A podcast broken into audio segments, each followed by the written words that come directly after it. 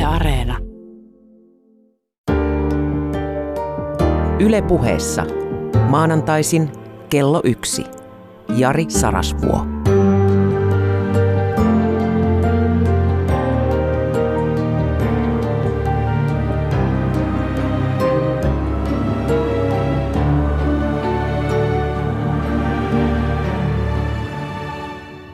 Aavemori Tuuri, terveyttä meille kuolevaisille ystäville. Sinä siellä sorvin äärellä, tehtaan lattialla, junan veturissa, vanhainkodissa, välitunnilla, ehkä lenkkipolulla. Tai sitten näitä vuoden viimeisiä melontaretkiä tekevä kaverini, sulla kun on ruostumattomasta teräksestä tehty prostaatta, niin sä pystyt siihen onneksi olkoon. Näin ei ole täällä. Hei, tänään puhutaan vallasta, sen ottamisesta, säilyttämisestä ja menettämisestä. Nyt tulee monta määritelmää matkan varrella ja toivon mukaan vähän enemmän tarinoita kuin normaalisti. Aloitetaan yli 2000 vuotta vanhalla tarinalla. Muistaakseni 79 vuotta ennen ajanlaskumme alkua nuori Julius Gaius Caesar lähetettiin opiskelemaan tämmöisen stoalaisen mestarin kanssa piti kuulemma opiskella retoriikkaa. Julius oli kovasti kiinnostunut runoista ja historiasta. Kävi niin ikävästi, että merirosvot kaappasivat hänet matkalla sinne mestarireettorin luokse ja vaativat lunnaita. Vaativat kuulemma 20 talenttia – Tämä kävi Juliuksen luonnon päälle. Hän sanoi, että 20 talenttia loukkaus, vaatikaa 50. Hän on ainakin 50 arvoinen. Sen lisäksi hän vaati, että siis tämä panttivangiksi lunnaita vastaan otettu pikkupoika vaati, että hän saa osallistua merirosvojen päiviä, niin kuin arkiseen työn touhuun, siis normaaliin merimiehen duuniin – ja häntä kysyttiin miksi. Sanoit, että no sen takia, että mä haluan pysyä kunnossa, kun mä tulen teitä vastaan ei tarvita suurta laivastoa, tulen sopivan kokoisen laivaston kanssa vapauduttua niin ottamaan teidät kiinni ja sen teidät. Ja aion ristinnauta teidät jokaisen erikseen itse. Haluan olla kunnossa siinä vaiheessa. Merirosvot naureskeli, saivat aikanaan lunna ja vapauttivat tämän aika ärhäkkään teinin. No siinä sitten kävi sillä tavalla, että se olikin kuulemma 75 vuotta ajallasku alkoi. Pysytään nyt tarkkana. Mun tulee ehkä kohta oikeasti semmoinen käppi tiedossa, missä voidaan tarvita apua. Niin, nuori Keessar palasi sopivan kokoisen laivaston kanssa, otti merirosvot kiinni ja sitten määräsi ristinaulittavaksi, mutta sen verran hänessä oli kertynyt tämmöistä myötätuntoa ja ystävällisyyttä merirosvoja kohtaan.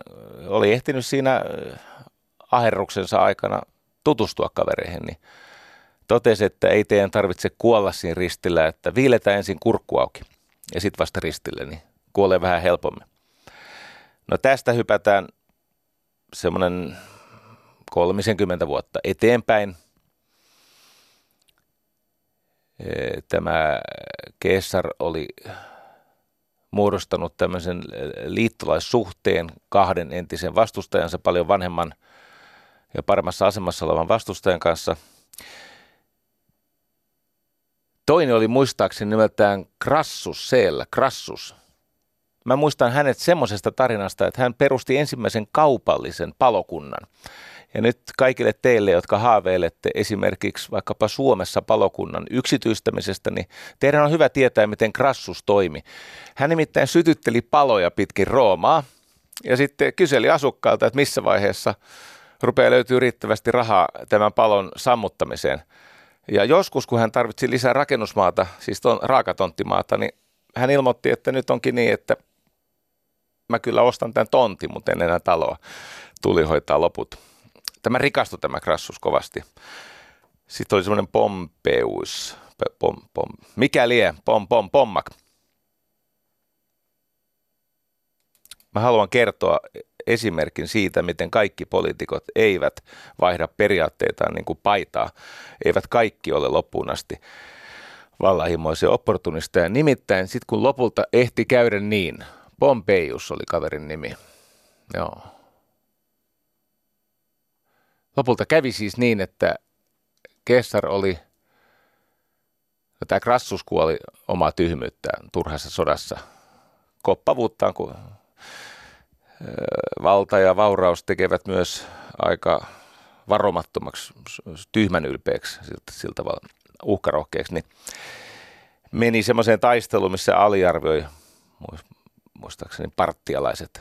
Sillä nyt ei ole tässä niin väliä, mihin kuoli, mutta kuoli siis turhassa sodassa, itse aloittamassa valotussodassa, mutta sitten oli Pompeius jäljellä ja sen, sen keisari sitten hoiteli ja lopulta siellä Galliassa riehuttuaan noudatti senaatin käskyä palas, Rooma otti vallan. Ja oli tämmöinen kaveri kuin Markus Porcius Kaatto, historia jäänyt nimellä Kaatto junior – kun tämä ehta-opportunisti, tämä runopoika Julius Caesar, oli noussut diktaattoriksi, ensimmäiseksi keisariksi, niin tämä Markus Porcius Kaatto, hänen poliittinen vastustajansa, se sai siis tämmöisen periaatekohtauksen. Hän meni himaan ja Kaatto, nuorempi kutsui Kaatto junior juniorin, siis Kaatto seniorin pojan pojan, oman poikansa todistajaksi, kun stoalainen jääräpää seivästi itsensä omaan miekkaansa kaikkea se vapauden aate teettääkin. Mutta hän valitsi siinä tilanteessa, niin kuin lukemattomat, lukemattomat miljoonat ihmiset ovat valinneet, mieluummin kuolla, kuin elää sen vallan ikeen alla, jota ei hyväksy. Mieti, kuinka paljon ihmiset ovatkaan valmiita uhraamaan vapautensa eteen.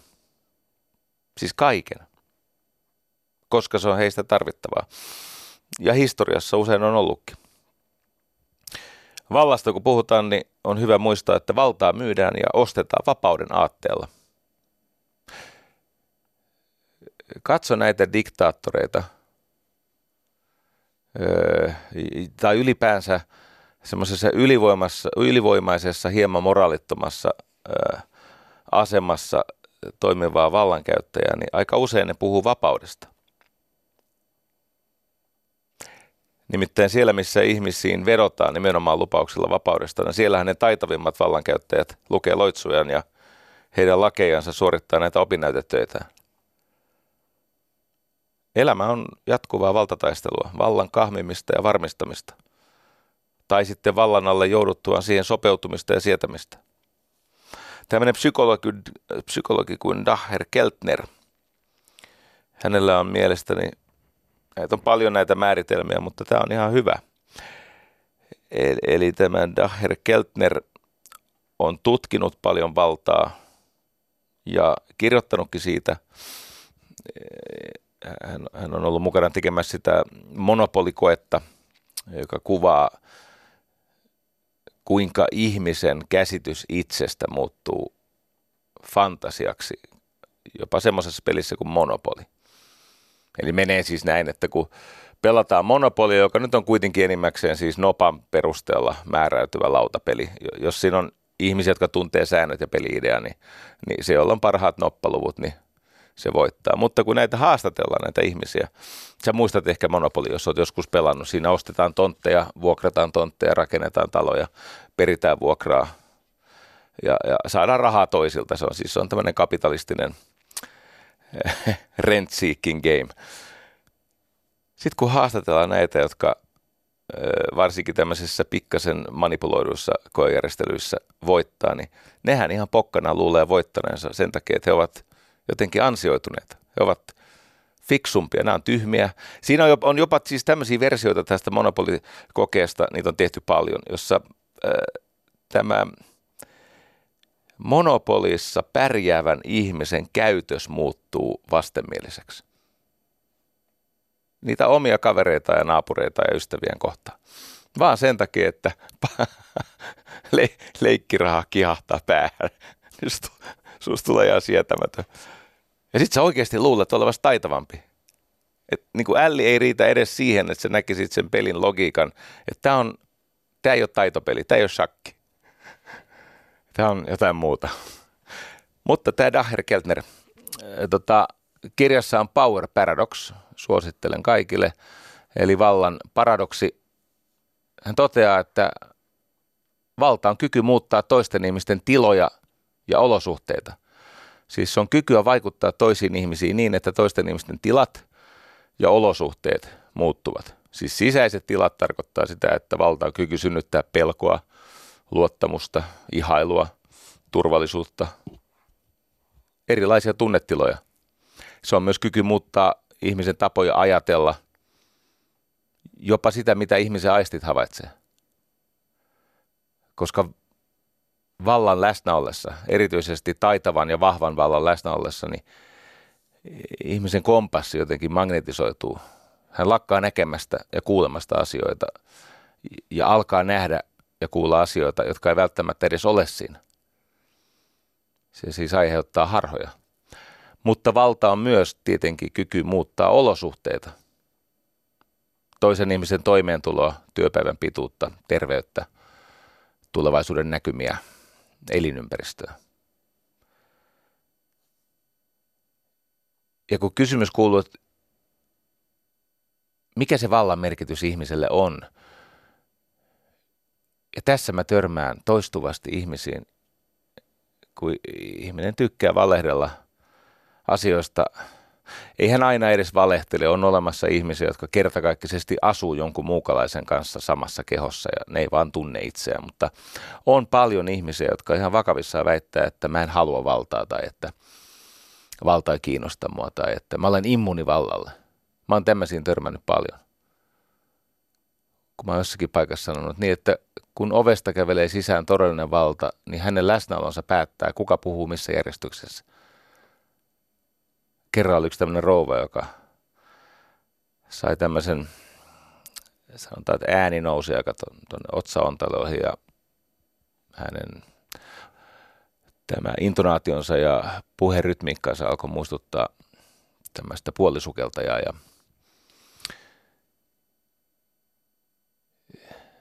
siis kaakatti. Siis jotenkin siltä vaan, puhuu hassustilta vaan, että et, sieltä lauseelta putosi niin kuin pohja. Ja hänellä oli tärkeää todistella, että hän ei kenenkään edes pokkuroi. Ei kenenkään edes pokkuroi. Ja, ja kellä ei ole valtaa häneen. Että hän on täysin itsenäinen. Tämä oli sikäli mielenkiintoinen tilanne, että tämän kyseisen lääkeyhtiön pääjohtaja oli tuossa Suomeen ja sattuneesta syystä tiesin, että on mahdollista, että mä oon samassa tilanteessa, jossa tämä pääjohtaja kävelee saman tilaan, missä tämä rouva on. Hän oli tämmöinen sosiaalisissa tilanteissa muilta hapenpolttava tilavievä ihminen, aika ilmaisuvoimainen. Tai sanotaan, että ei se nyt niin tarkkaa se ilmaisu ollut, mutta sanotaan, että desibeliä riitti. Jatkuvassa kroonisessa defenssissä. Sitten koitti se päivä, että toden totta, jonkun korkeamman voiman armosta mä saan olla todistamassa, kun amerikkalainen pääjohtaja kävelee sisään. Siis 178 senttinen mies näyttää niin pitkältä, että se joutuu kumartua oviaukossa, että mahtuu sisään ja muiden valo himmenee ja kaikki valo jotenkin keskittyy tähän karismaattisen hampansa valkaiseen sen ei muuten omilla hormoneilla liikkunut. Oli sen verran ikää jo, että ei, ei sellaisia pakaroita ja rintalihaksia ja deltoid-lihaksia saa niin kuin, niillä omilla testikkeleillä aikaiseksi. Et, mutta lääkeyhtiössä kun töissä, niin tähän löytyy ratkaisuja. No niin, niin ne tuolla Amerikassa tekee ihan ammatillisista syistä se. Siitä, siitä on apua, että on hormonitase kunnossa, kun pitäisi dominoida toisten ihmisten tilaa. Yhtä kaikki oli kiva seurata tätä rouvaa millainen spanieli hänestä tuli. Hän lakkasi olemasta puolisukelta ja hänestä tuli tämmöinen pentukoira. Siis semmoiset samanlaiset eleet ja ei saanut siis korvia ihan luimuun, mutta hei, valta vaikuttaa meihin. Se on meidän tarpeesta voimakkaimpia. Ja miksi näin on? No ensinnäkin vallan tunnetta parempaa fiilistä ei juuri ole.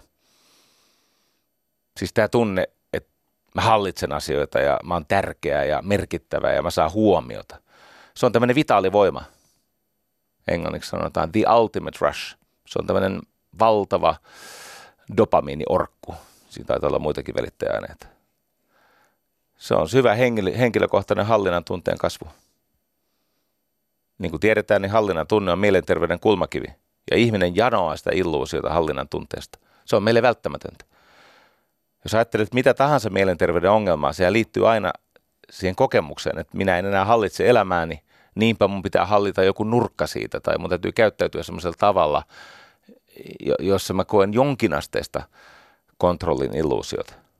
Mutta silloin kun ihminen on vallassa, hän täyttyy toimintakyvystä, hänestä tulee rajaton. Siis näyttäytyy usein käytöksessä siltä tavalla, että jos ei hän ole varuillaan, niin hän puhuu niin kuin hän olisi jotenkin sosiaalisesti kehityshäiriöinen. Joskus kun ihmisellä on paljon valtaa, niin hän esimerkiksi nauttii siitä, että hän kiroilee semmoisessa seurassa, missä hän tietää, että se aiheuttaa paheksuntaa, koska hän pystyy siihen. Tai koskettelee ihmisiä tavalla, joka siinä sosiaalisessa tilanteessa ei ole ihan sopiva. Se ihminen on tämmöisessä aivojen välittäjäaine kylvyssä, mistä se toimintakyky syntyy. Ja, ja totta kai saa antaa valtavan tunteen energiasta, ja sitten kun se on ohi, niin tulee krapulaa muistuttava tila. Usein tätä seuraa, vaikka ihminen ei olisi diagnosoidusti vaikka hypomaaninen, tätä seuraa mania jälkeinen masennus. Juuri mistään ei saa samanlaista flowta. Jo vuonna 1938 yksi ihmiskunnan historian parhaista valovoimaisimmista ajattelijoista, Bertrand Russell. Mun täytyy joskus kertoa teille tarina kuin Ludwig Wittgenstein, millä ehdoilla hän velvoitti Bertrand Russellin oman väitöskirjansa kustokseksi. Se on mahtava tarina, mutta osoittaakseni teille, miten mä oon kypsynyt ihmisenä ja ammattilaisena, niin mä en kerro sitä tänään. Koska niin paljon herkullista tavaraa jaettavana. Wittgenstein, Russell. Muistuta mua tästä, kun nähdään jossakin. Se on oma juttuunsa. Mutta joka tapauksessa Russell vuonna 1938 sanoi, että valta on yhteiskuntatieteelle sama kuin energia on fysiikassa. Se on tämmöinen kulmakivi suure. Se on jotain, mihin kaikki palautuu. Että valta on yhteiskuntatieteessä, siis tavallaan niin kuin sosiologiassa ja näissä. Valta on sama asia kuin energia on fysiikassa. Vuonna 50 joulukuussa kohta tulee täyteen se 75 vuotta, ei anteeksi 78 vuotta. Joulukuun 11. päivä hän äh, oli Tukholmassa ottamassa vastaan Nobelin palkintoa. Ja tässä hänen vastaanottopuheessaan hän piti mahdollisesti monen mielestä yhden hienoimmista puheista, mitä on koskaan niin kuin ihmisen olemuksesta ja ajattelusta lavalta lausuttu. Se oli muuten hieno ilta, koska samana iltana tämmöinen kirjalle kuin Pearl S. Buck, hän oli nuorin nainen koskaan, joka sai Nobelin kirjallisuuden palkinnon. Se oli kaksi tämmöistä merkkihahmoa. Russell veti puheen siitä, että mitä ihminen haluaa, mikä ihmistä ajaa. Hän sanoi, että psykologia ja ylipäänsä, jos on vähänkin kiinnostunut ihmisestä, niin täytyy tutkilla, tutkia hänen motiivejaan, vaikuttimia. Ja hän jakoi nämä ihmisen tarpeet ja vaikuttimet neljään tällaiseen himoon. Hän totesi alkuun, että se sana on desire, haluun – hän totesi, että on oikeastaan lapsellista häntä, häntä kiusaannuttaa, kun ihmiset puhuu, että joku pystyy vastustamaan haluja. Että ei haluja pysty vastustamaan. Voimakkaan halu voittaa. Että se ihminen, joka pystyy täyttämään velvollisuutensa, niin hän täyttää niitä ei sen takia, että hän vastustaa vaihtoehtoja, vaan sen takia, että hän haluaa olla velvollisuuden tuntoinen. Hän haluaa näyttää hyvältä itsensä ja muiden ihmisten silmissä ja tehdä sen, mitä häneltä odotetaan, mutta sitä ajaa halu ei yritys vastustaa halua, koska kaikki ne halut, mitä sä vastustat, ne vain vahvistuvat, kunnes käyvät ylitse käymättömiksi. Mutta nämä neljä halua, hyvin mielenkiintoiset, tämä on vähän erilainen kuin Maslovin neljä tarvetta tai neljä halua. Mutta tämä on hyvä malli ja tämä tuo meitä lopulta valtaan. Tämä on yksinkertainen. Ensimmäinen on haalimisen tai hamstraamisen halu tai desire, himo. Ja hän totesi, että koska ihminen on syntynyt niukkuudessa, ja varsinkin ne, jotka ihan oikeasti on elänyt myös niukkuudessa, niin eh, on, on tämä hamstraamisen ja haalimisen ja kahmimisen eh, vietti erittäin voimakas.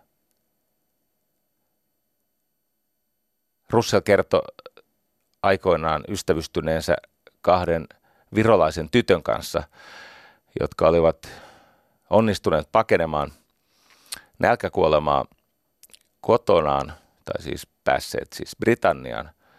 Ja ne eli Russellin perheessä, ja niillä oli paljon ruokaa, ja, ja he olivat runsauden rauhoittamia. Mutta aina kun niillä oli vapaa-aikaa, ne lähti perunavarkaisiin. Ne meni siis Russellin naapuri ja pölli siis perunoita sieltä pellosta, jota ne sitten kätki jonnekin. Nyt voi ajatella, että se johtuu tästä virolaisten tyttöjen traumasta. Mutta Rockefellerillä, okei hänelläkin oli lapsuudessaan tätä tämmöistä äärimmäistä niukkuutta, köyhyyttä, mutta niinpä sekin haali kaikenlaista. Russellin pointti on se, että kun ihminen pääsee haalimiseen alkuun, niin se ei välttämättä lopeta. Mieti ystävä omaa kotiasi. Mikä määrä turhaa, rumaa, toimimatonta, käyttämätöntä kamaa siellä on. Tämä on sussa oleva tämmöinen vimma. Anteeksi, potkasin rotki, roskiksen. Tehokeinona nurin. Toinen on tämmöinen vihamielinen kilpailu tai epäterve vertailu. Ajatus siitä, että meillä ei voi olla tarpeeksi, koska aina on joku, jolla on enemmän tai jotain muuta, mitä meillä ei ole. Ja ihminenhän tässä epäterveen kilpailun tai vihamielisyyden kautta, vihamielisen vertailun kautta, mehän olemme valmiita sietämään aikamoista taakkaa, kunhan kaverilta otetaan enemmän. Siis kysy ei ole, kysymys ei ole absoluuttisesta hyvinvoinnista tai selviämisestä tai tarpeen tyydytyksestä, vaan suhteellisesta.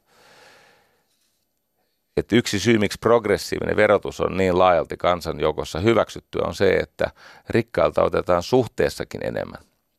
On siellä muitakin syitä, mutta tämä oli nyt Russellin lause. Tällä kertaa ei mun. Sitten tulee turhamaisuus. Nämähän rakentaa toinen toisiaan. Nel- kolmonen on turhamaisuus. Tämä, että katso minua. Russell veti tämän puheen siis joulukuussa 1950, mutta nykyisin hän voi olla, että hänellä olisi aika paljon esimerkkejä tästä katso minua tarpeesta tai himosta. Ihan pikkulapset. Nehän rääkkää vanhempia tältä ta, niin kuin loppumattomalla tarpeella. Katso mua isi. Isi katso mua. Mä teen kärrynpyörän. Jumalauta, mä oon nähnyt sen tuhansia tuhansia kertoja. Okei, hidasta kehittymistä on nähtävissä, mutta tarvii mun joka ilta katsoa siis puoli tuntia kärrynpyöriä. Kyllä tarvitsee. Se on isän tehtävä. Mutta siitä me pääsemme neloseen. Kaikkein tärkeimpään. Tämä rakkaus valtaa. Nämä rakentaa meitä kohti sitä. Valta, niin kuin turhamaisuus, se on tyydyttämätöntä. Bertnar Russell oli ihan pokkana sitä mieltä, että varsinkin miehissä, miehissä tämä epäterve suhde valtaan korostuu.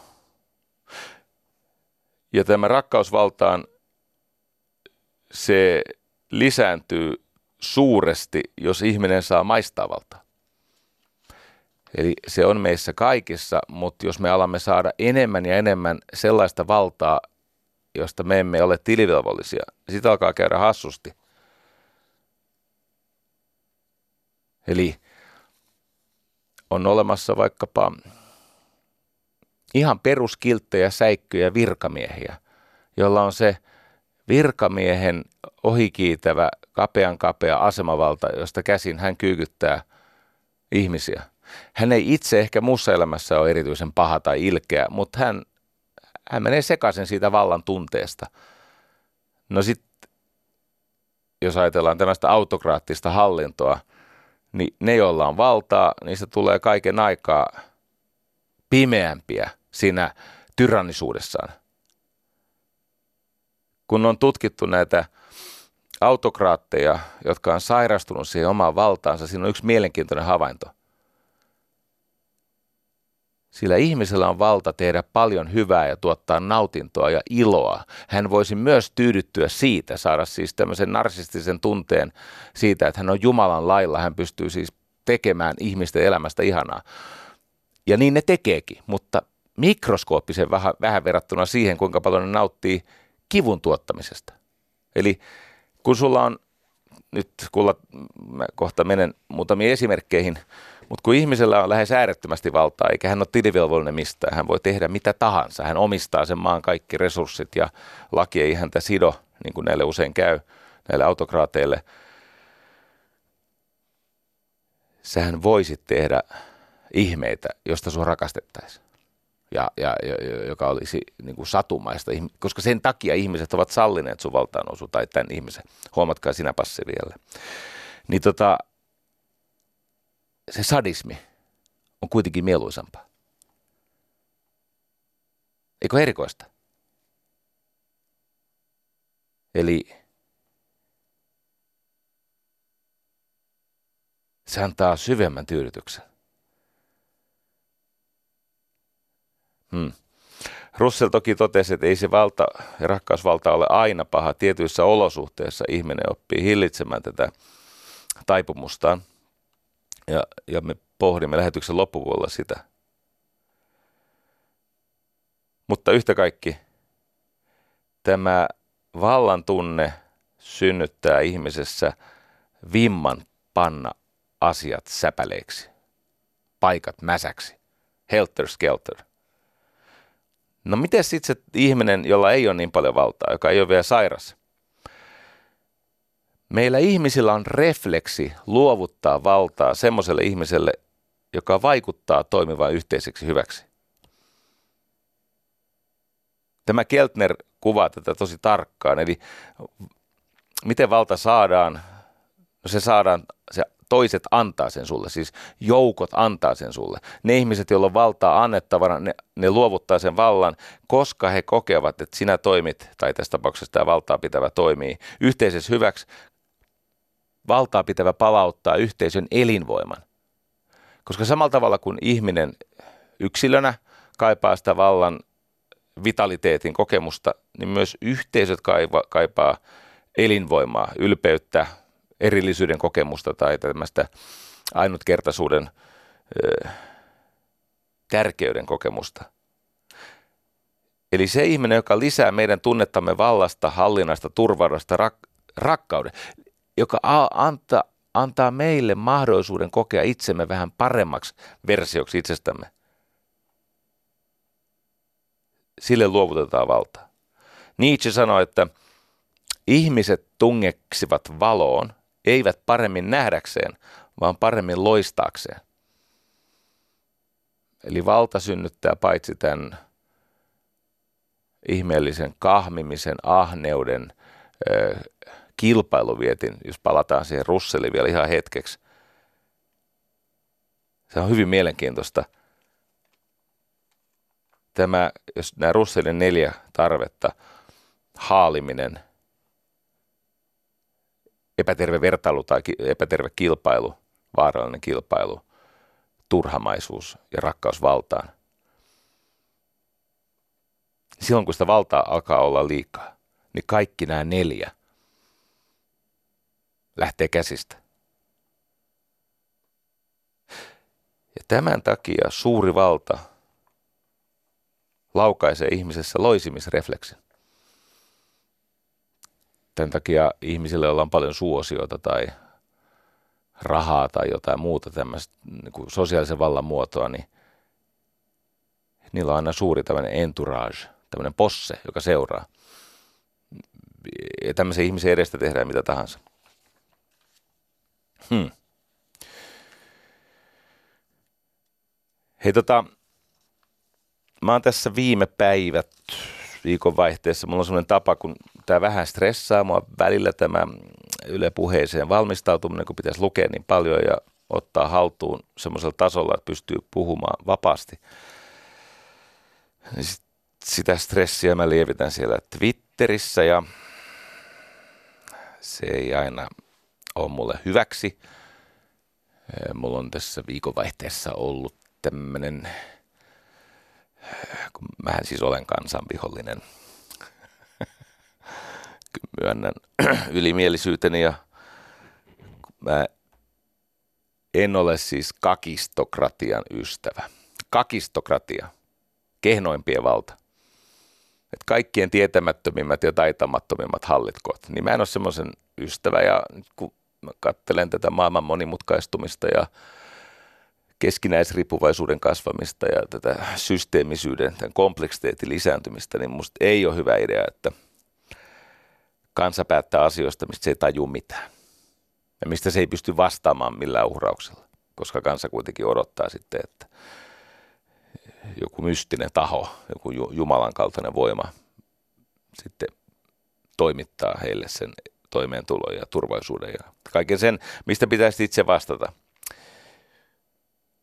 No sitten olen tässä ylimielisyyksissäni ollut mieluummin sitä mieltä, että itse kannatan edustuksellista demokratiaa enemmän kuin suoraa kansanvaltaa. En vaan luota kansan kykyyn. Mutta ei luota Corneli, Corneli yliopistokaan eikä kovin moni muukaan ajatteleva taho. Joo, mutta nyt kun valmistauduin tähän valtajaksoon, niin havaitsin taas kerran olevani väärässä. En tässä asiassa, mutta vielä tärkeämmässä asiassa. Tämän Dacher Keltner pelottavalla tavalla argumentoi, tekee näkyväksi, todistaa, mitä vallan puutos ihmiselle aiheuttaa. Se, että ihmiselle ei ole valtaa, se aiheuttaa valtavan määrän stressiä, se vallan puuttuminen. Ja se stressi yltyy niin rajuksi, että ihminen kokee jatkuvaa uhkaa, hätää, kiputiloja jopa kehossaan. Eli se, että on kokemus siitä, että en ole vähäisestikään autonominen eli itselakinen, minulla ei ole valtaa omassa elämässäni, niin se jatkuvasti syvenevä uhan tunne ja stressin kasvu aiheuttaa siis kirjaimellisesti autoimmunisairauksia. Mutta se myös johtaa tilanteessa, jossa ihminen ei voi enää antaa panostaan yhteiseksi hyväksi. Tämä kyky antaa itsestään jotain, jotta me kaikki voisimme paremmin – ja varsinkin, jotta toinen heikossa asemassa oleva ihminen voi, voisi paremmin. Se johtaa esimerkiksi myötätunnon katoamiseen pahimmillaan, huonon terveyteen. Ja sitten kun lopulta tätä tutkitaan tarpeeksi, niin Keltner toteaa, että pois lukien ilmastonmuutos, tämä on vakavin yksittäinen eksistentialistinen, eksistentiaali uhka yhteisölle. Se, että kasvavat joukot tuntee, että he ovat kokonaan osattomia – vaikuttamisesta. He, se heidän osallisuutensa, mahdollisuus käyttää valtaa. Eli missä mä oon ollut väärin, väärässä? No juuri siinä, että jos ihmisille ei anneta vaikkapa äänestämisen kautta tai muun aktivismin kautta tunnetta siitä, että heidän tekemisellä on merkitystä ja se on välttämätöntä ja se on itse asiassa hyvinvoinnin lähde, niin se on eniten yhteiskuntaa uhkaava asia – pois lukien se ilmastonmuutos.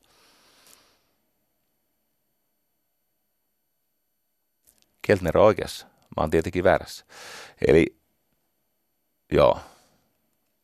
Siihen verrattuna tämmöinen utilitaristinen, siis kun mä ajattelen sitä hyötyä ja sitä pragmaattisesti, että miten heikkojen tarpeet rahoitetaan, niin se on toki tärkeää rahoittaa heikkojen tarpeita. Mutta vielä tärkeämpää on pitää tämä systeemi kasassa.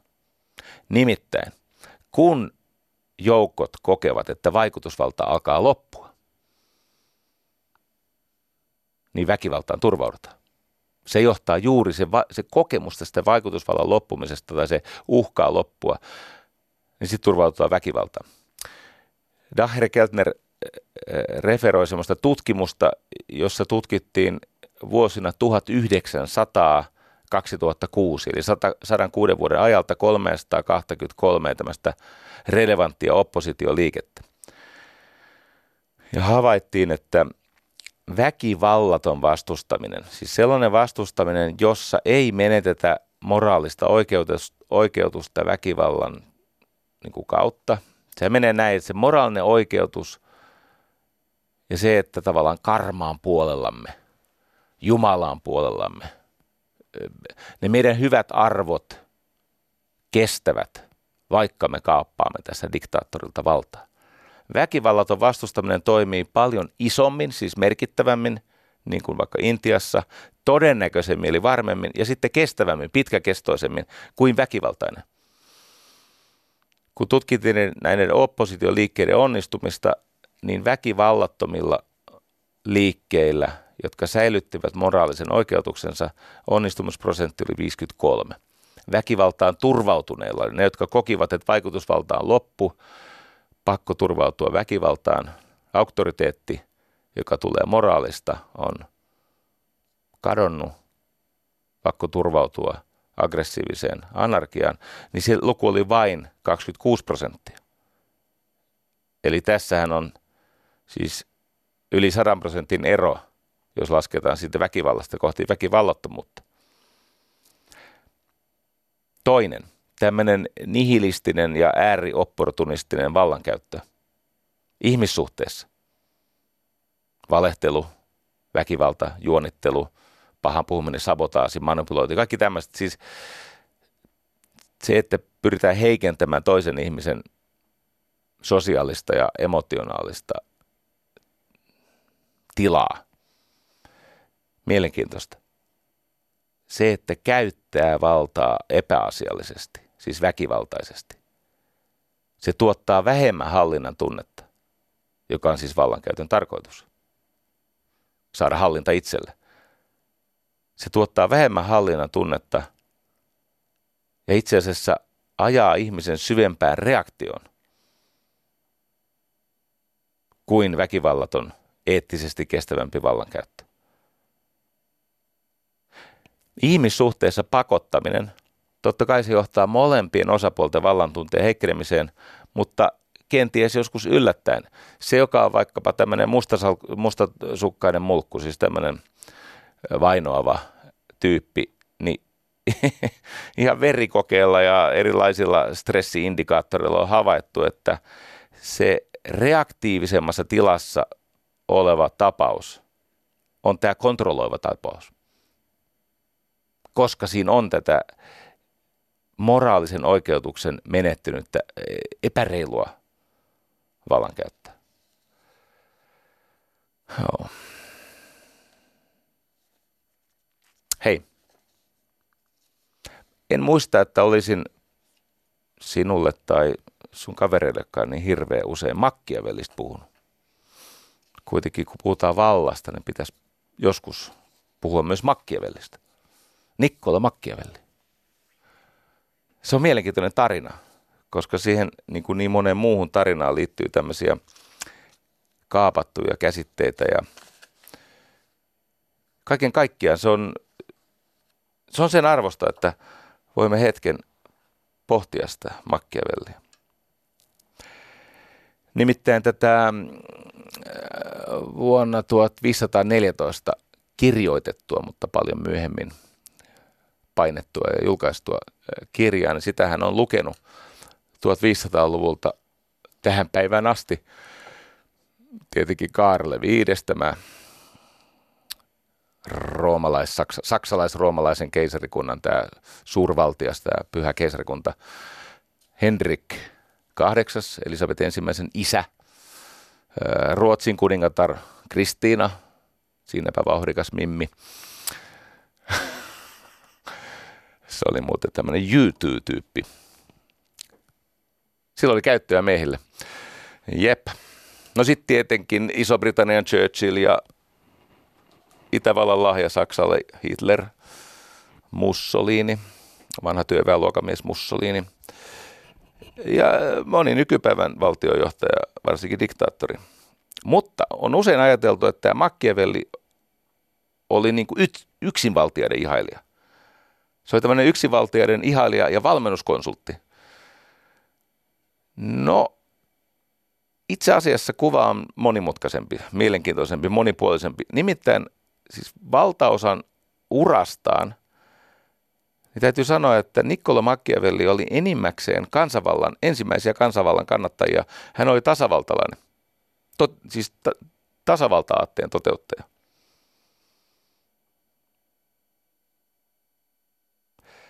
Mä kerron tätä tarinaa, koska tähän liittyy tämä The Prince, joka on siis tämä ruhtinas. Englanniksi se tunnetaan siis englanninkielisessä maailmassa nimellä The Prince. Nikkola-poika syntyi 1469 arvostettuun, mutta varansa menettäneeseen porvarisperheeseen tai sukuun. Äiti kirjoitti runoja todella usein muuten, kun katsoo näitä historian despotteja. Niin siellä on palvova äiti ja joko etäinen isä tai luuseri-isä. Ja kun se poika ei ole päässyt tekemään isänmurhaa, mutta hänellä on tämmöinen jumaloiva herkkäsielunen äiti, niin se yhdistelmä aiheuttaa sen, että se isämurha pitää tehdä sitten vähän isommin, vaikka maailman kanssa. Kun Niccolo oli 23-vuotias, niin tämä Leonardo di Medici, renessanssin suku Medici, ne oli niitä kaupankäynnillä ja koronkiskunnalla vaurastuneita hahmoja, joita ilman meillä muutama maalaus olisi jäänyt puuttumaan. Ne oli mesenaatteja ja yksivaltiaita. Joka tapauksessa Firenzen pitkän renessanssikukoistuksen tai Leonardo di Medici kuoli ja vallan peri tämmöinen pehmeä poika Piero. Yksi historia hauskimpia hetkiä on ollut, kun ei se nyt hauskaa ollut firenzeläisten mielestä, mutta on siis Piero, vahvan isän pehmeä poika. Ja sitten on Ranskan kuningas Karle kahdeksas, ja hän on lähdössä vallottamaan Napolia. Ja on tarve kulkea Firenzen kautta, niin mitä tämä Piero tekee? Se antautuu. Se, siis Ranskan kuningas ei halunnut muuta kuin saada kulkea läpi siitä. Mutta Piero ajatteli jotenkin, että ehkä on turvallisinta kuitenkin luovuttaa kaupungin avaimet tälle Karle Kasille. No tästä kaupunkilaiset raivostu, ne huusi Make Firenze Great Again, ja, ja tota, ne ajoi Medicit ma- maanpakoon ja perusti sitten Rooman ihanteiden mukaisesti tasavallan. Nyt sen eh, Piero Pierun tilalle nousi hievan, ihan pikkasen takakirja tämmöinen Savon Arola – ei sen nimi ollut oikeasti Savon Arola, mutta mä ajattelin, että se olisi Suomesta, se olisi Arola Savosta, Savon Arola. Oikeasti se oli Girolamo Savo, Savona. Mä en osaa sanoa tätä enää, kun mä leikin täällä tarpeeksi pitkään. Savonora. No niin. Savonarola. Just. Anteeksi. Tämä Savonarola, hänellä, hän oli siis umpimielinen uskis. Ja hän uskoi, että kukoistus löytyy kurista, joka kirjaimellisesti kuristaa kaiken ilon ulos elämästä. Hän halusi tehdä Firenzestä tämä Girolamo Savonara synnittömän ja siveellisen ihannevaltion – No hän tietenkin poltatti harhaoppisia kirjoja, niin kuin Dorka Tuskikset aina tekee, kun valtaan pääsee. Itselleen tietenkin jättää arvostelukappaleet, joita ne lukee kasukka heiluen siellä iltasella kynttilävalossa. No niin, anteeksi. Mutta Roviolle päätyi myöskin paheksuttavat taulut ja värikäs muoti kiellettiin.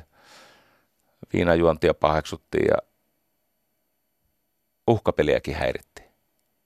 No voitte arvota, että kuka päätyi seuraavaksi kirjaajataulu kokkojen niille rovioille. Niiden ihmisten mitta täyttyi 1498. Savonaarola teki semmoisen virheen, että se otti voimansa tunnossa moraalisen vimmansa kohteeksi firenzeläisten elinkeinon, siis kaupan ja voiton tavoittelu. Ja se ei enää käynyt. Mutta tämä Nikola Machiavelli vaikka oli mukana siinä virkakoneistossa, niin hän ei kyllä arvostanut tätä Savonarolaa. Ja sen takia, kun hän haikaili tämän suuren Leonardo loistavan perään, vallistuneen itsevaltian perään. Ja sitten kävi niin, että siinä seuraavassa vaiheessa seuraavan tasavallan päämies niin nosti Machiavelli valtiosihteeriksi ja ulkopoliittiseksi neuvonantajaksi ja suurlähettilääksi. Ja Machiavelli valvo virkamieskäytäntöjä, teki lakeja ja niin poispäin. Sai ihan hyvää palkkaakin, nykyrahassa 130 tonnia vuodessa, euroja siis. 198 florinia. Mutta sitten Medicit palas.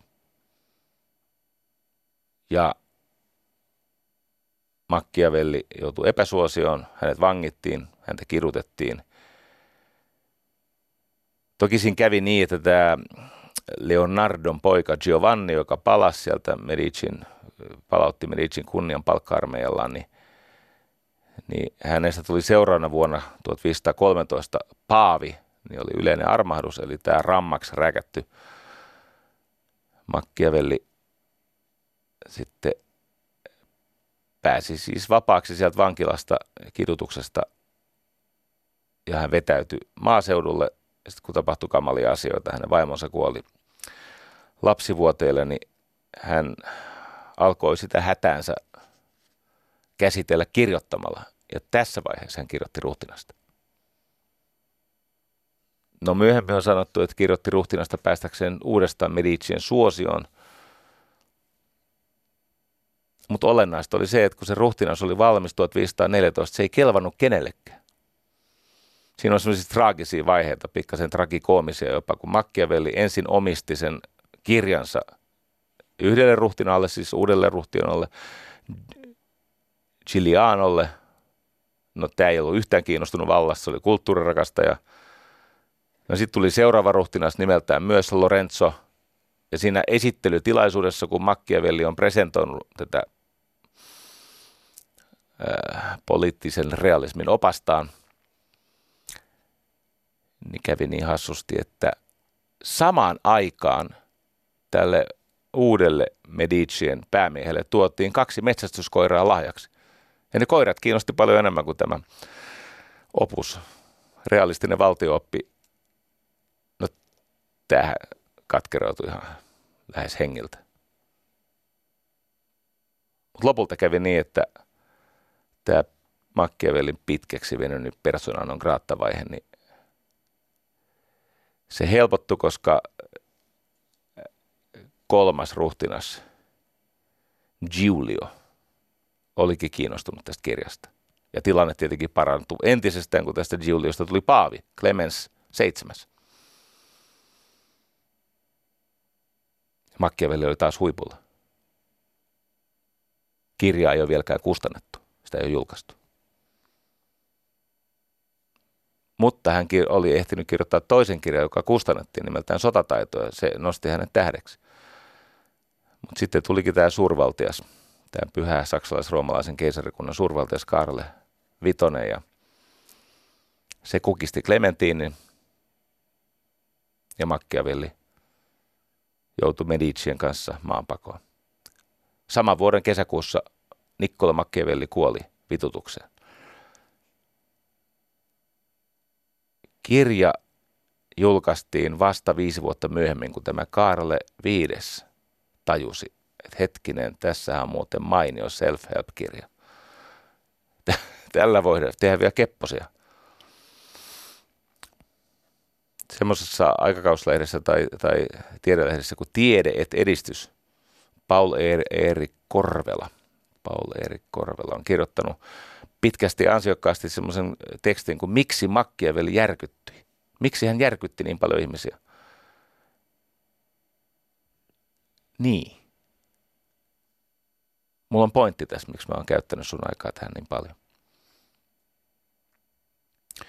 Nämä tulkinnat, esimerkiksi Spinoza ja Rousseau piti sitä satirina. Että, se, että hän ei ollut lainkaan vakavissaan, kun sitä kirjoitti. No kyllä se kyllä oli siellä Sant Andrean maatilalla, kun vaim, hän oli leski ja oli erittäin vakavissaan, kun kirjoitti. Mistä mä tiedän? No mä soitin sille. No just.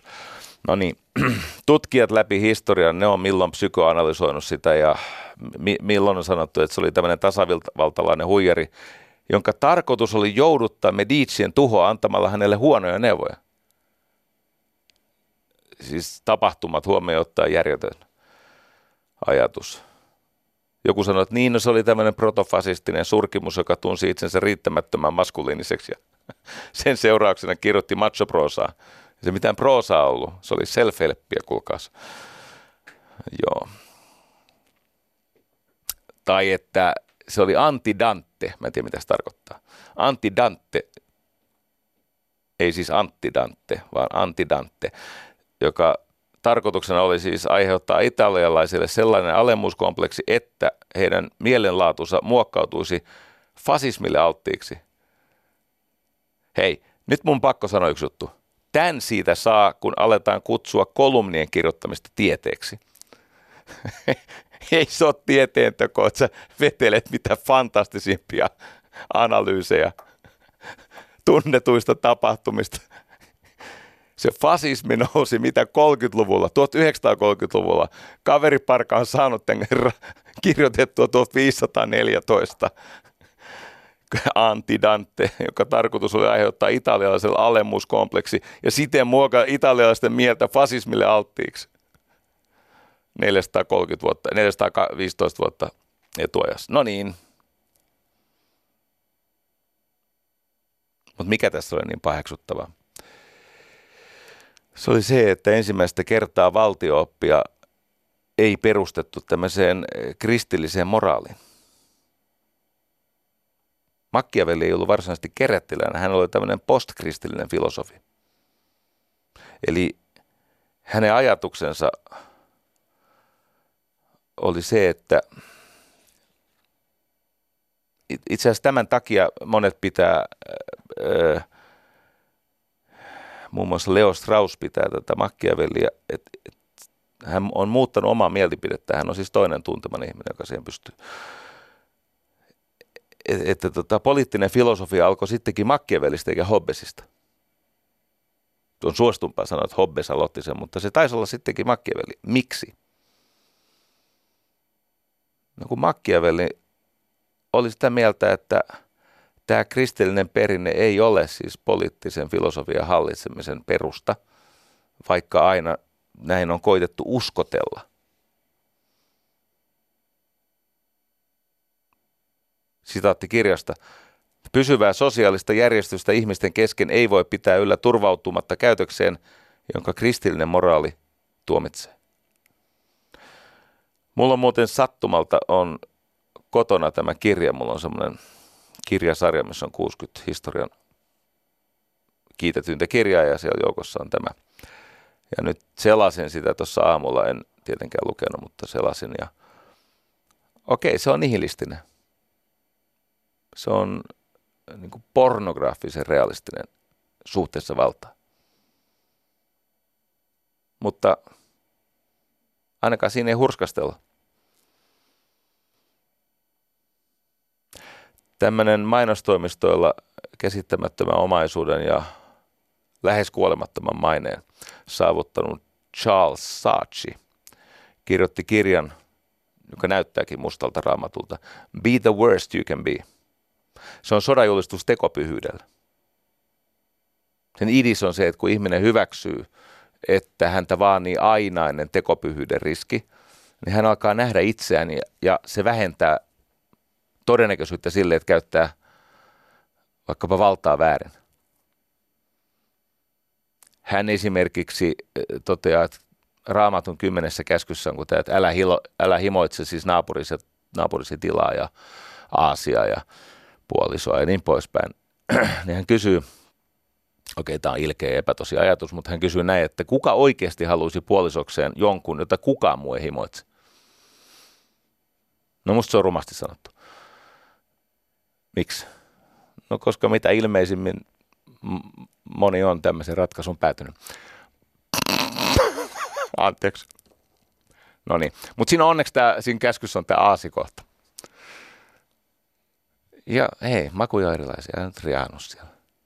Aasikohdassa siis viittaa autoon. Kuka haluaa ajaa semmoisella autolla, jota muut ei himoitse? No fiksut tietenkin. Hei, tästä mun käytöksestä tuli mieleen se, mitä valta tekee meidän aivoilla. Tämä Dacher. Dacher Keltner. Termit on mun mutta tutkimus on hänen. Valta siis mädättää aivot. tämä nekroosi, ei siellä oikeasti kuoliota ole, mutta tämä nekroosi alkaa silmien takaa, siis tämä orbifrontal lobes, siis tämä, nämä lohkot, jotka siis löytyy sieltä silmämunien takaa. Et jos esimerkiksi ihminen saa päävamman, siis jonkun semmoisen aivotrauman, että se, nämä orbifrontaalit, siis nämä, se osa meidän etuaivolohkosta, mitkä on siellä silmämunien takana, jos ne viottuu, niin niiden toimintakyvyttömyys aiheuttaa impulsiivista ja toisten ihmisten tunteille sekä tarpeelle tunnotonta käytöstä. Sä et enää välitä. Susta tulee tavallaan älykäs, hyvin korkeasti toimintakykyinen ihmishirviö. Ja Keltner yhdessä tekstissään kirjoittaa, että kun on siis tutkittu näitä, joilla on paljon valtaa, niin se tietynlainen julkeus ja tunnottomuus ja piittaamattomuus toisten ihmisten tunteille, se on niin kuin valta olisi syövyttänyt aivoista sen osan, missä empatia ja sosiaalisesti hyväksyttävä käyttäytyminen syntyy. Keltnerin keskeisin löydös on siis ajatus siitä, että me saamme valtaa edesauttamalla toisten ihmisten asemaa ja vastalahjaksi nämä luovuttaa meille valtaa. Osan siis resursseistaan, ajastaan, toimintakyvystään, rahoistaan, päätösvallastaan, mutta myös kyvystään rekrytoida lisää ihmisiä siihen sun paraatiin. Mutta se vallan paradoksi on se, että, että kun ihminen on saanut tarpeeksi valtaa, se valta tekee hänelle jotain sellaista, että hän kadottaa kyvyn käyttäytyä niin semmoisella tavalla, mikä hänellä alun perin sitä valtaa soi, arvovaltaa, statusta, päätösvaltaa, toisten ihmisten tukea, toisten ihmisten resursseja. Ja lopputuloksena on se, että hän alkaa käyttäytyä niin julkeasti ja piittaamattomasti ja omavoimaisesti ja itsestään täyttyneenä, että nämä toiset ihmiset ottaa sitä valtaa pois. Ja normaaliyhteisöissä se yleisin ja toimivin tapa, niin kuin vaikka MeToo-liikkeessä, on yksinkertaisesti häpäistä, siis tuhota sen ihmisen sosiaalinen asema. Aluksi juoruilemalla ja sitten lopulta tekemällä tämän ihmisen moralittomuus näkyväksi. Ja Kelterillä on tähän neuvo, että miten tämän jälkiosan valtahumalasta voi välttää. Ja siitä mä kerron sulle areenan puolella.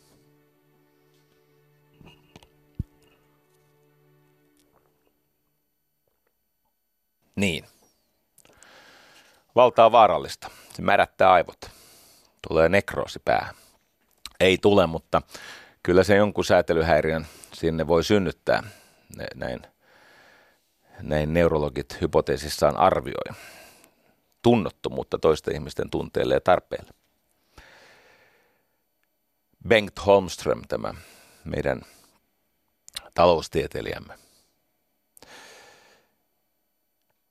totesi, että opit ihmisestä paljon, kun tiedät, keneltä hän odottaa uploadeja. Ja valta alkaa magnetisoida sitä meidän moraalista kompassia. Voiko tämän välttää? Dahre Keltner öö,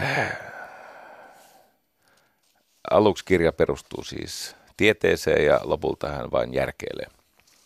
Eli mä en ole löytänyt tästä todisteita, mutta hänellä on niin sanotusti valistunut arvaus. Hänellä on hänen näkemyksensä, siellä on taustalla jonkin verran ymmärrystä kokonaistilanteesta.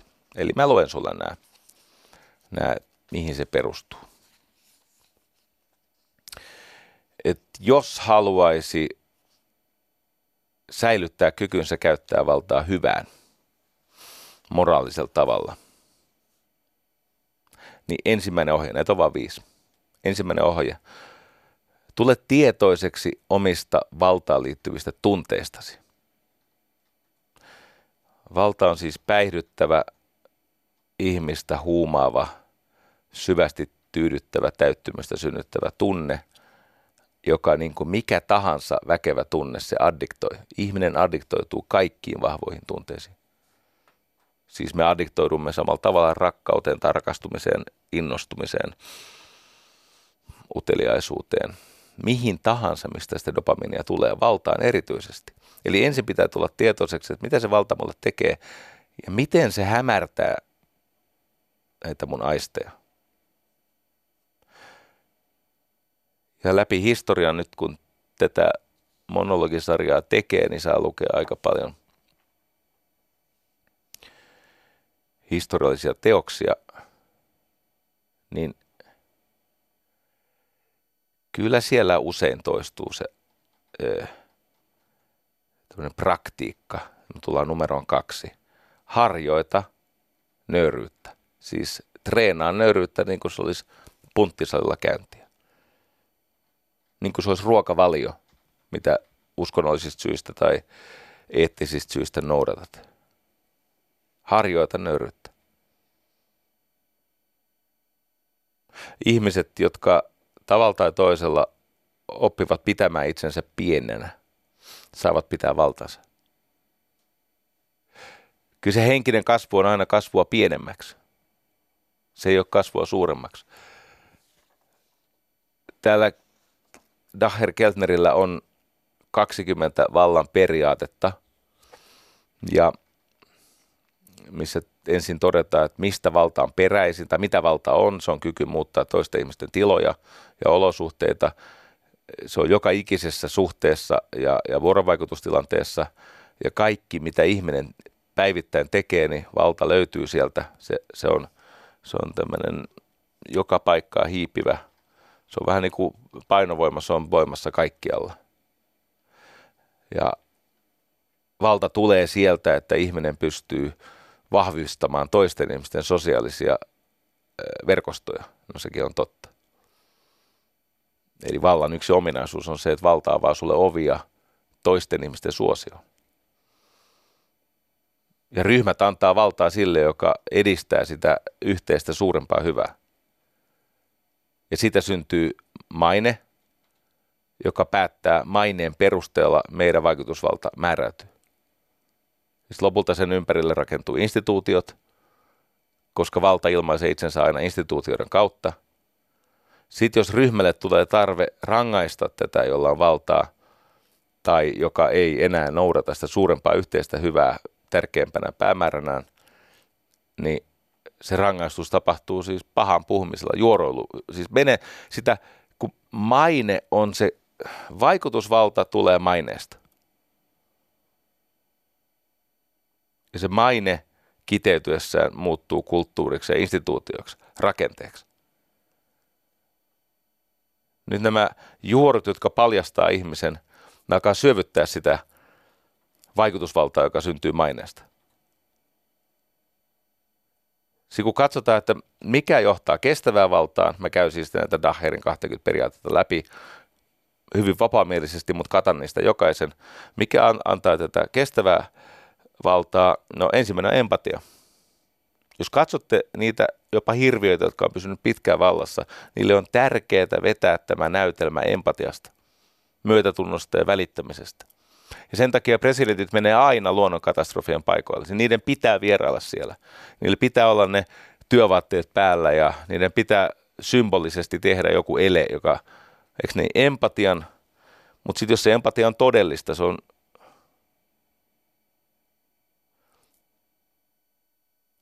ei minkäänlaista lupaa tähän, mutta kerron silti. Kirsti Paakkanen silloin, kun vielä omisti Marimekkoa, oli juuri muuttamaisillaan. Hän, hänellä valmistui tuonne Westendiin sellainen talo, missä hän ei ollut itse halunnut asua. Hän koki se vähän kolkoksi tai pelottavaksi tai synkää. Mikä syy se olikaan, mutta hän pikkuhiljaa sitten totuttautui siinä vaiheessa, kun hän, hän alkoi olla siellä Westendin talossa enemmän, niin hän lähti aina Herttoniemestä taksilla Westendiin työpäivän päätettyä. Ja taksi kuljetti häntä eräänä päivänä kohti uutta kotia, Westendin kotia, ja vähän ennen perille pääsyä. Radiosta tuli joku laulu, en enää muista mikä se laulu, Kirsti se mulle kertoi joskus. Sieltä tuli joku laulu, jonka soidessa taksikuski alkoi itkeä. Ja Pakkanen kysyi, että mitä sinä hyvä mies itket? Tämä mies sanoi, että niin, että hänen, hän ja hänen vaimonsa on pitkään yrittänyt lapsia ja vihdoinkin kiitos hedelmöityshoitojen. Vaimo alkoi odottaa kaksosia, ne syntyi kovin keskosina, ne on, ne on ihan pieniä, mutta nyt ne on ollut tarpeeksi kauan siellä sairaalassa, ensin teho-osastolla keskoskaapissa ja sitten eh, semmoisessa intensiivisemmässä hoidossa osastolla, mutta tänä iltana lapset tulee kotiin, tytöt tulee kotiin, kaksostytöt tulee kotiin. Kirsti sanoi, että jaha, ajamme takaisin Herttoniemeen. Että käännä, käännä taksi keula takaisin Herttoniemeen.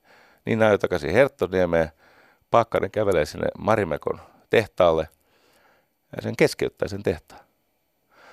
Nyt häpeällistä on se, että mä en muista enää tämän kuuluisan suunnittelijan. Ne, jotka on Marimikolla töissä tai tuntee tarinan, niin muistaa tämän suunnittelijankin nimen, mutta siellä oli tämmöinen hyvin maineikas kansainvälistäkin mainetta niittänyt suunnittelija, jonka hän kutsui siis saman tien luokseen. Silloin hänellä oli semmoinen hauska tapa kommunikoida. Hän oli tämmöistä aika pitkät rakennekynnet ja hän niin, niin rakennekynsiä naksutti. No niin kuin marionetit kädestä. Niin aiheuttamalla sitä heinäsirkkaääntä tai mikäli marionettiääntä, niin tämä tulee tämä suunnittelija sanoo, että Kirsti sanoi, että nyt piirrä kaavat, että taksikuskin tyttö, on siis kaksi tytärtä tulee tänään kotiin ja nyt tehdään heille kylpytakit. No tämä suunnittelija on ihan huippu, sen lisäksi tottunut näihin paakkasen erilaisiin temppuihin. Niin. Sä selvä.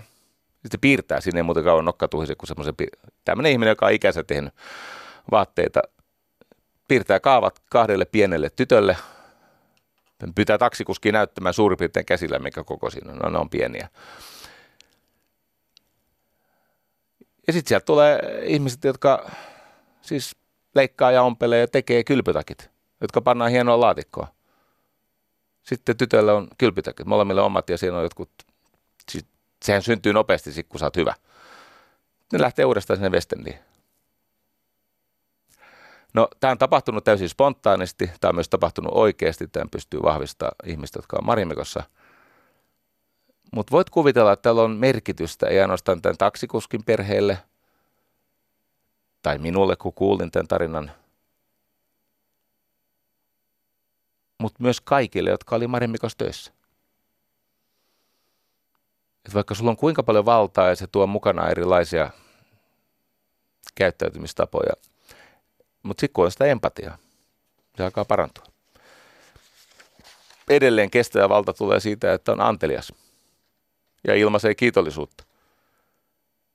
Ja ennen kaikkea kykenee kertomaan tarinoita, jotka yhdistää ihmisiä. Se on se avain. Kykenee kertomaan tarinoita, jotka yhdistää ihmisiä. Mutta ikävä kyllä, valta ilman, että sitä kontrolloidaan. Se aiheuttaa empatiavajetta – ja näivettää näitä moraalisia tunteita. Josta alkaa tulla tämmöistä itsekästä impulsiivisuutta, säädetöntä käytöstä, epäkunnioittavaa käytöstä. Ja sitten periaate 16. Englanniksi se menee näin. Power leads to narratives of exceptionalism. Narratives of exceptionalism siis semmoisiin kertomuksiin itsestä, jotka ylikorostaa sitä omaa ansiota. Siis tämmöistä holtittomuutta maineen suhteen. Että kaikki kreditti kuuluu mulle, eikä niille ihmisille, jotka tekee juttuja. Ja se taas laukaisee ihmisistä turvattomuutta, voimattomuuden tunnetta, lopulta kyvyttömyyttä antaa parastaan sille porukalle, jonka osa on. Ja tuhoaa terveyden. Tämän takia numero kolme tässä Geltnerin kirjassa. Tässä tuli muuten nopeasti vedetty 20 periaatetta nippuun, mutta ne tuli kaikki katettua. Kehun tässä itseäni. Hyvä poika. Harvoin näin nopeasti tuommoisia määriä informaatiota. Osta se kirja, lue, sieltä se löytyy. Voin kertoa vielä miltä sivulta. Löytyy sivulta 16-17. Noin. Kolmonen. Keskity toisiin ja anna. Nelonen. Samalla tavalla kuin tässä kakkosessa harjoita nöyryyttä, niin nelosessa harjoita kunnioitusta. Kunnia muille. Nöyryys on sitä, että vähennät sitä oma hyvästä, oma vanhurskasta loistettasi. Se, että sä liikutut omasta jaloudestasi. Nöyryyttä. Ja nyt tässä nelosessa kunnia muille. Ja vitonen, hyvin tärkeä. Muuta sitä psykologista kontekstia, joka aiheuttaa vallan puutetta. Loppujen lopuksi sä säilytät valtaa, jos sä annat terveesti valtaa muille. Mitä enemmän, sanat, mitä enemmän ihminen antaa valtaa muille, sitä paremmin sen pystyy säilyttämään. Ai ai, onpas tää kivaa tää touhu. Silti on hyvää tarkoittavia ihmisiä, jotka menettää valtaa. Siis kusipäät menettää ihan syystä. Otetaan tämä Harvey Weinstein-tarina. Tämä MeToohan on uskomaton, kenties tärkein sosiaalinen liike sitten naisten äänioikeuden ja segregaation purkamisen Yhdysvalloissa. Semmoiset kaverit kuin Henry Timms ja Jeremy Hymans on kirjoittanut kirjan New Power, eli uusi valta, How it's Changing the 21st Century. Ja ne tekee tämmöisen jaon. On vanha valta. Vanha valta on niin kuin valuuttaa, siis currency, valuuttaa. Sitä on rajatusti, sitä on siis vähän, sitä on vain harvoilla. Sitä keskitetään, vanhaa valtaa, keskitetään, sitä annostellaan ja vartioidaan. Ja ne, joilla on sitä valtaa, on tätä valuuttaa aina riittävästi joko itsellään varastossa tai sitten toisten varastoissa lainattavissa erilaisilla vaihtokaupoilla, vallan vaihtokaupoilla. Ja se on hyvin johtajakeskeistä. Ja kun sitä valtaa jaetaan, sitä valutetaan alas lähinnä lojaliteetin varmistamiseksi. Ja sen takia se vangitsee, se siis velvoittaa, se pakko sitouttaa. Vanha valta on siis niin kuin valuuttaa. Mutta sitten on uusi valta. Se taas on niin kuin virtaa. Tällä Timsillä ja Haimansilla oli sellainen jako, että englanninkielinen, siis vanha valta on englanniksi currency ja uusi valta on englanniksi current, eli siis niin kuin sähkövirta vaikka. Se on luonteelta erilaista. Se kytee ihmisissä, sen saa aikaan monet. Se on niin kuin akku tai akut, jotka on kytketty sarjaan. Silloin jännite nousee. Se on luonteelta avointa, läpinäkyvää, osallistavaa. Asiat tapahtuu vieruskaverin kautta, ryhmän kautta. Ja sitä nimenomaan jaetaan ja kanavoidaan. Ja se on niin kuin vesi tai sähkö, että se on vahvimmillaan kierrossa. Jos se seisoo, niin sillä ei ole merkitystä. Tämän The New Power-kirjan ensimmäinen tarina liittyy tähän Harvey Weinsteinin. Siis mä en tiennyt, että täällä mulkulla oli siis entisistä vakoista koottu tämmöinen turvamiesten joukko, joka jatkuvasti kyttäisi näitä naisia, joita pidettiin pelossa. Siis heitä, se ei ollut ainoastaan sitä, että, ne ra, että se raiskas näitä vaan näistä naisista, heidän myöhemmistä suhteista ja muista edesottumuksista ja jostain, että bileissä oli vähän snortattu kokaini tai jotain mitä tahansa muuta, niin sitten kerättiin tietoa ja todistusaineita ja hän, hän, hän, niin kuin, hän piti ihmisiä niin kuin, tavallaan vankilassa. Aika moista.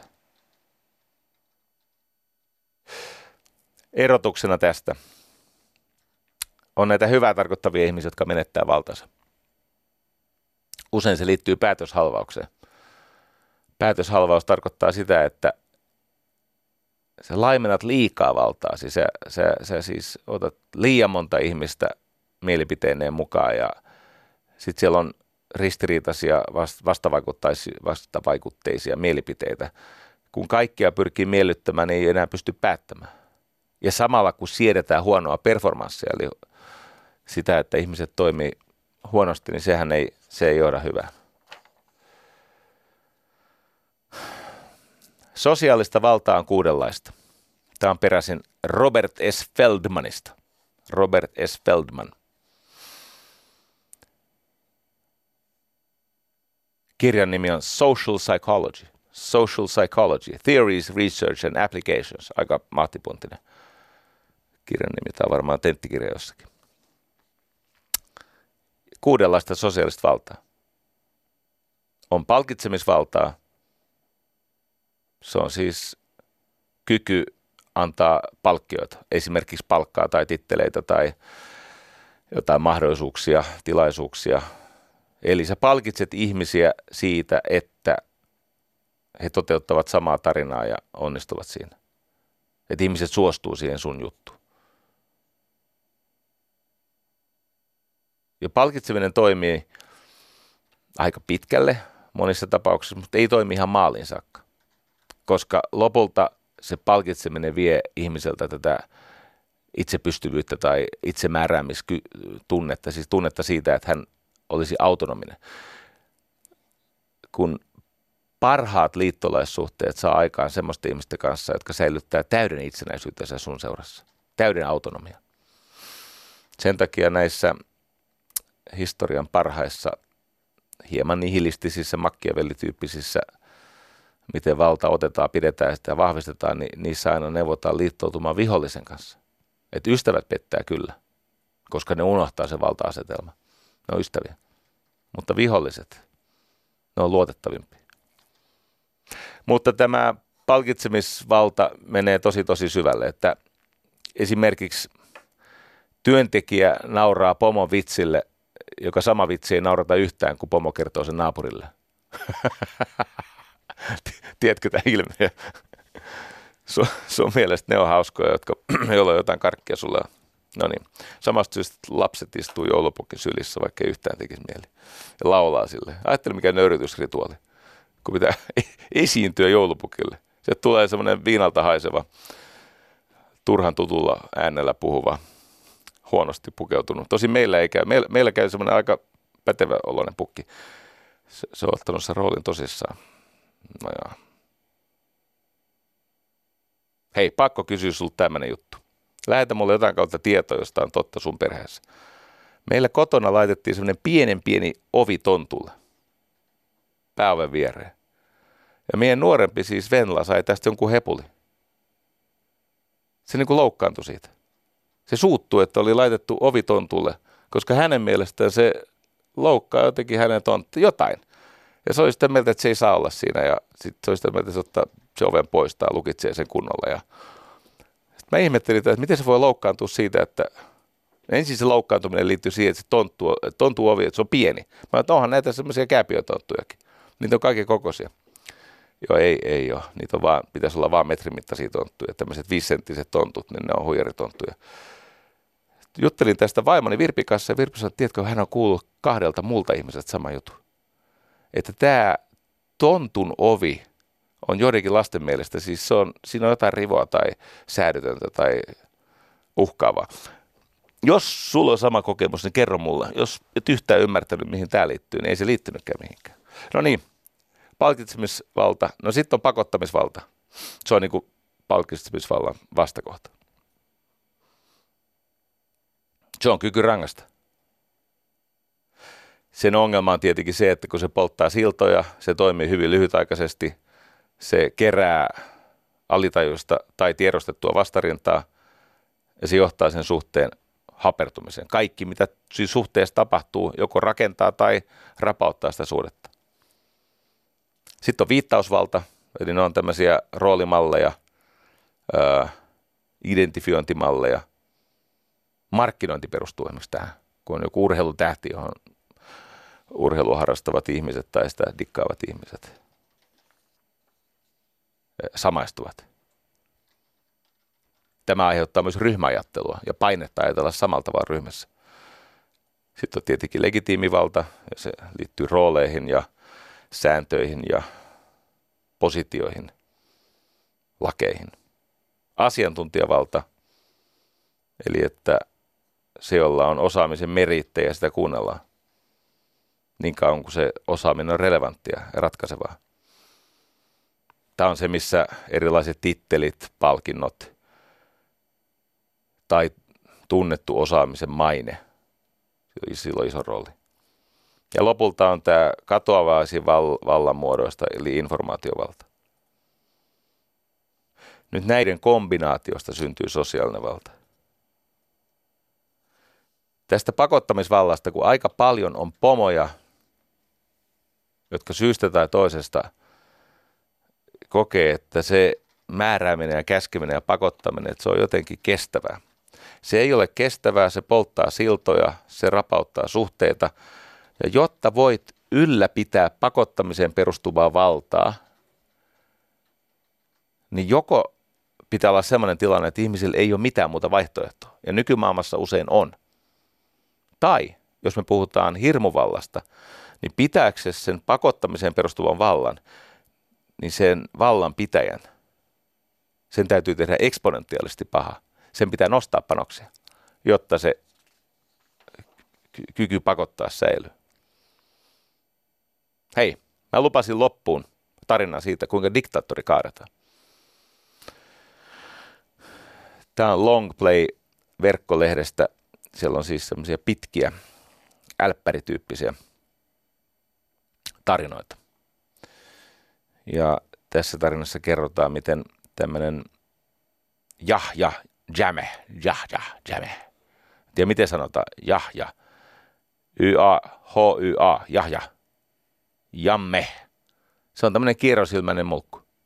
Se piti Gambiaa omanaan 22 vuotta. Siis diktaattori, hirmuvaltias. Haluan tähän sivuun heittää tosi kummallisen ajatuksen, jonka kuulin Jyri Paavilaiselta. Tietyllä tavalla, perversillä tavalla. Tätä ei pidä ottaa vakavasti tätä ajatusta, mutta voi silti pohtia niin kuin huumorin vuoksi. Tietyllä tavalla diktatuuri on aika demokraattista siinä mielessä, että kaikilla muilla on tasavalta. Kaikilla muilla on yhtä vähän valtaa, hyvin vähän siis. Pieni arjen ympäristö, missä he voivat elää pientä elämäänsä. Ja kaikki tämmöinen varsinainen yhteiskunnallinen valta keskittyy yhdelle ihmiselle ja hänen elitille. Mielenkiintoinen häiritsevä ajatus. No niin, mutta tässä tapauksessa niin tämä Jahja Jame olisi saattanut pitää tämän vallan paljon pidempään kuin 22 vuotta siellä Gambiassa, ellei hän olisi sallinut kilti mielenosoittajan murhaa vankilassa. Tämä on mielenkiintoinen tarina, koska tähän liittyy vallankumouksen tämmöinen erilainen resepti. Oli siis tämmöinen Solo Sadeng, kiltti, kiltti tota, viisas, herkkä mies ja hän vastusti tämän Jahja Jamehin vaaliuudistusta. Usein ei tulla ajatelleeksi, mutta diktaattorilla on intressi järjestää vaaleja. Mä käyn sen intressin kohta läpi, mutta diktaattorit hyvin usein haluavat järjestää vaaleja, joskus jopa melko reiluja vaaleja, kunhan se vaalijärjestelmä on siltä tavalla viritetty, että esimerkiksi kaikki ihmiset ei pääse rekisteröitymään niin kuin Yhdysvalloissa. Eikö niin? Siellähän on tämmöinen systeemi, että valta pysyy elitillä, koska se rekisteröityminen on tehty semmoiseksi, että se jossakin paikoissa suosii demokraatteja ja sitten useimmiten suosii republikaaneja. Mutta on muitakin konsteja. Tässä eh, Gambian tapauksessa Jahja Jame oli luonut tämmöisen systeemin, jossa eh, presidentinvaaliehdokkuus maksoi 40 gambialaisen vuosipalkan verran. Jos joudut laittaa niin kuin 40 vuosipalkan verran, siis saat lisenssi osallistua siihen, niin se tarkoittaa sitä, että jonkin verran ne kilpailijat tulee ikään kuin omasta leiristä, jos tulee. Sitten tämä Solo Sadeng ei tämmöistä hyväksynyt ja 14. huhtikuuta 2016 hän halusi protestoida sitä. Serekunda Westfield Junctionissa hän järjesti mielenosoituksessa, mielenosoituksen se, se, se mielenosoittajien kantama juliste näytti tämmöiseltä päiväkotilasten tosi ei meidän Veeran varmaan, kun se on aika taitava, mutta niin kuin päiväkotilapset olisi Askarin ollut sen. Se oli sellainen surkea, pikkunen banderolli, missä luki, luki ohuilla punaisilla kirjaimilla, haluamme vaaliuudistuksen. Se oli 20 ihmistä. Ja sitten siellä ajoi nämä poliisit, ja yhtäkkiä joku daami, joku nainen käveli ryhmän keskelle ojensi tälle Soolo Sadengille puhelimeen ja sanoi, että tämä ei voi odottaa. Kukaan ei tiedä, kuka siellä puhelimen toisessa päässä on, mutta mä arvan, säkin arvaat. Ja se puhuu vähän aikaa tämä Soolo Sadeng, tuntemattomaksi jääneen ihmisen kanssa puhelimessa, jonka jälkeen tota, hänet vietiin ja hänet kirjoitettiin hengeltä siellä vankilassa. Ja nyt tämä, joka on tietenkin hirvittävä tragedia, sinänsä täysin turha kuolema, niin tämä vei sen viimeisenkin moraalisen oikeuden tältä Jahja Jamehilta hallita Gambia. Ja siellä on semmoinen kummallinen porukka. Siellä on yksi räppäri. Killa Ace. Killa Ace. Niminen räppäri. Mä, muuten, mä kuuntelin internetistä Killa Acein räppiä. Se on, se on kantauttava poliittista räppiä. Ja sitten oli tämmöinen IT-yrittäjä, jolta vietiin firmaalta, kun tällä Jahja Jamehin oli idiksenä, että kaikki maassa toimivat yritykset joutuu maksaa sille tämmöistä, ei, ei veroja, vaan vuokraa. Ja no yhtä kaikki tämä Turei, Tourai, Tourai, se on laatinut tämmöisen vastarintaliikkeen johdon blueprintin, siis suunnitelman, miten tämä tehtiin. Ja siinä on kysymys, se on yksinkertainen. Pitää olla ö, hyvä niin kuin, kokoelma ihmisiä, niin kuin he löysivät Kila Acein lisäksi myöskin muutaman muun tämmöisen kiinnostavan hahmon, jolla oli paljon sosiaalista valtaa. Sitten pitää olla rahaa, pitää löytää keino löytää informaatiota ja kommunikaatio. Nimittäin niille kävi tämmöinen juttu, että jostain kumman syystä Gambian suurin teleoperaattori vahingossa, ihan vahingossa, siltä niin kuin livahti kopio heidän kaikkien puhelinten, siis niin kuin ne sai rekisterin, missä oli kaikkien gambialaisten kännykkä ja numerot ja ne vähän lähettelemään tekstiviestejä sillä tavalla aika taitavasti. Ne soitti, tekst, soitti tekstiviesteillä tavallaan semmoista kokonaista kansakuntaa. Ja niillä oli tarkka suunnitelma. Se on tärkeää. Vallankumous perustuu aina suunnitelmaan. Että tarjotaan suunnitelmaa, rahaa, kriittinen määrä ihmisiä ja sitten keino kutsua väki kaduille. Suunnitelmassa muun muassa luki, että koska tämä presidentti Jame käyttää vain val, vain tota valkoisia alusvaatteita, niin sille ihan kiusalla hankitaan mustat. Ja vankeudessa hänelle tarjottaisiin ainoastaan vähärasvaista ja sokerista ruokaa, koska sillä on diabetes. Ne ei halunnut, että se kuolee käsiin. Niin jos vaikka ei ole lääkkeitä saatavilla, niin se, se ei kuole siihen insuliinikoomaan. Joka tulee siis siitä, että, että tota, no ja, sä ymmärrät kyllä. Sitten ne rupesi kerää joukkorahoitussivustojen kautta ulkomailla, ulkomailla asuvilta gambialaisilta rahaa. Sieltä tuli pikkusummia, 20 dollaria, 30 dollaria, mutta yksi lahjoitus oli 50 000 taalaa. Siellä oli joku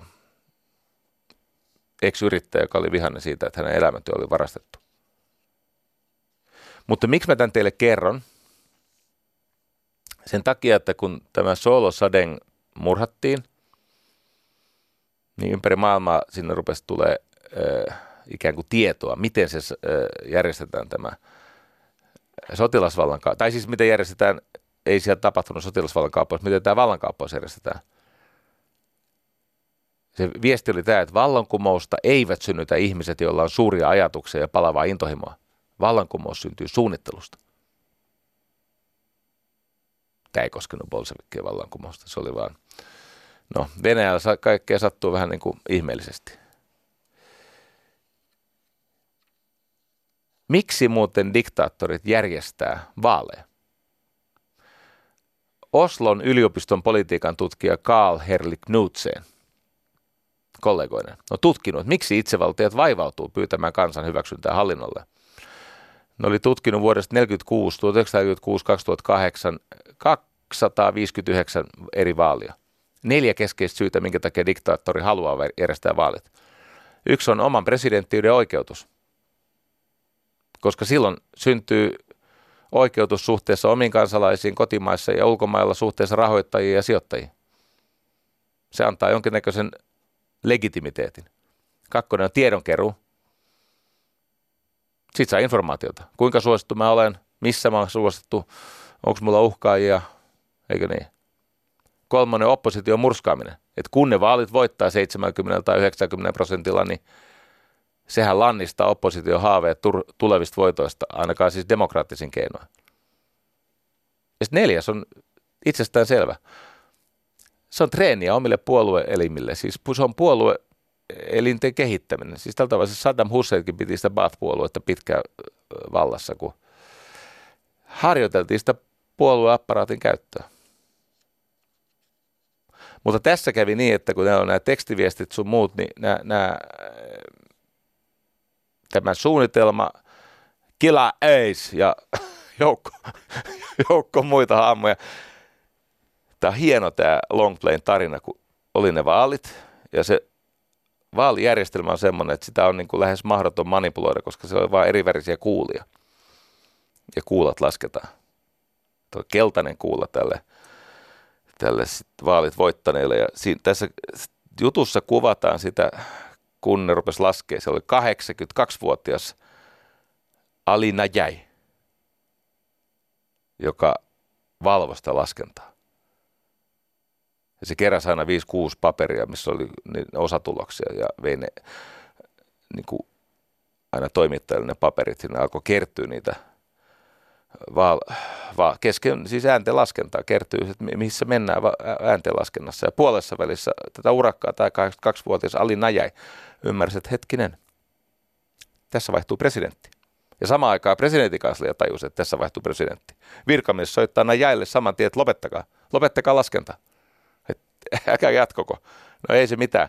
Tämä kävi käynnistämässä autonsa nopeita pakoa varten. Se ajoi auton siihen lä- lähelle ja piti sitä käynnissä, että jos tulee kiireet paikat, niin 82-vuotias äijä ehtii niin kuin kaasuttaa menemään. Ja, ja keräsi lisää tuloksia julkaistavaksi.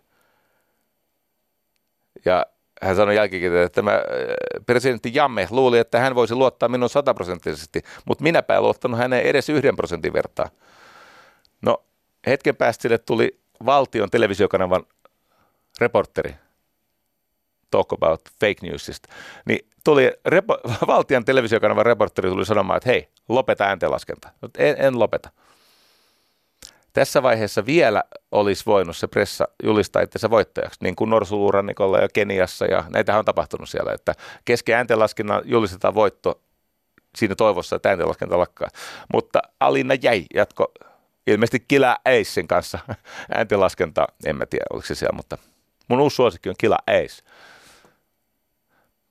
Mä ajattelin jopa, että mä olisin yrittänyt räpätä teille. Se, siellä on mahtavia juttuja. Usko itseäsi oli sen ryhmän nimi. No niin, ei mitään. No sitten viimeisenä yrityksenä Jama yrittää katkaista sähköt. Mutta kun niillä on ne tekstiviestit, niin sillä ei ole mitään merkitystä. Tästä ei tiennyt tämä. Jamme. Anyway. Sitten ei auttanut muuta kuin Jammahin kytkeä sähköt päälle. Se oli muuten hänen, niin kuin, hänen oli oikeasti itsellään se kytkin, koska hän omisti sen kansallisen sähkölaitoksen. Sillä oli muitakin ke- keinoja kerätä toimintavaroja. No niin. Sitten hän soittaa television suorassa lähetyksessä Adama Barrowlle, voittajalle. Onnittelumme. Te olette nyt Gambian presidentti. Gambia on tehnyt päätöksensä johon Barrow vastaa, että kiitos, suuri kiitos kovasta työstänne 22 viimeisen kuluneen vuoden ajan. 22 kuluneen vuoden ajan. Jatkamme siitä, mihin te jäitte. Ja totisesti jatkoivat, koska nykyisin Killa Ace vastustaa tätä Barrowta. Mutta se on toinen tarina. Kiitos Longplay. Hieno tarina. Joo. Loppuun Mahatma Gandhin ylevoittava ajatus. Vasta kun rakkauden valta kukistaa rakkauden valtaan, meillä voi olla kestävä rauha. Kiitos rakas ystävä tästä. Yle puheessa Jari Sarasvuo.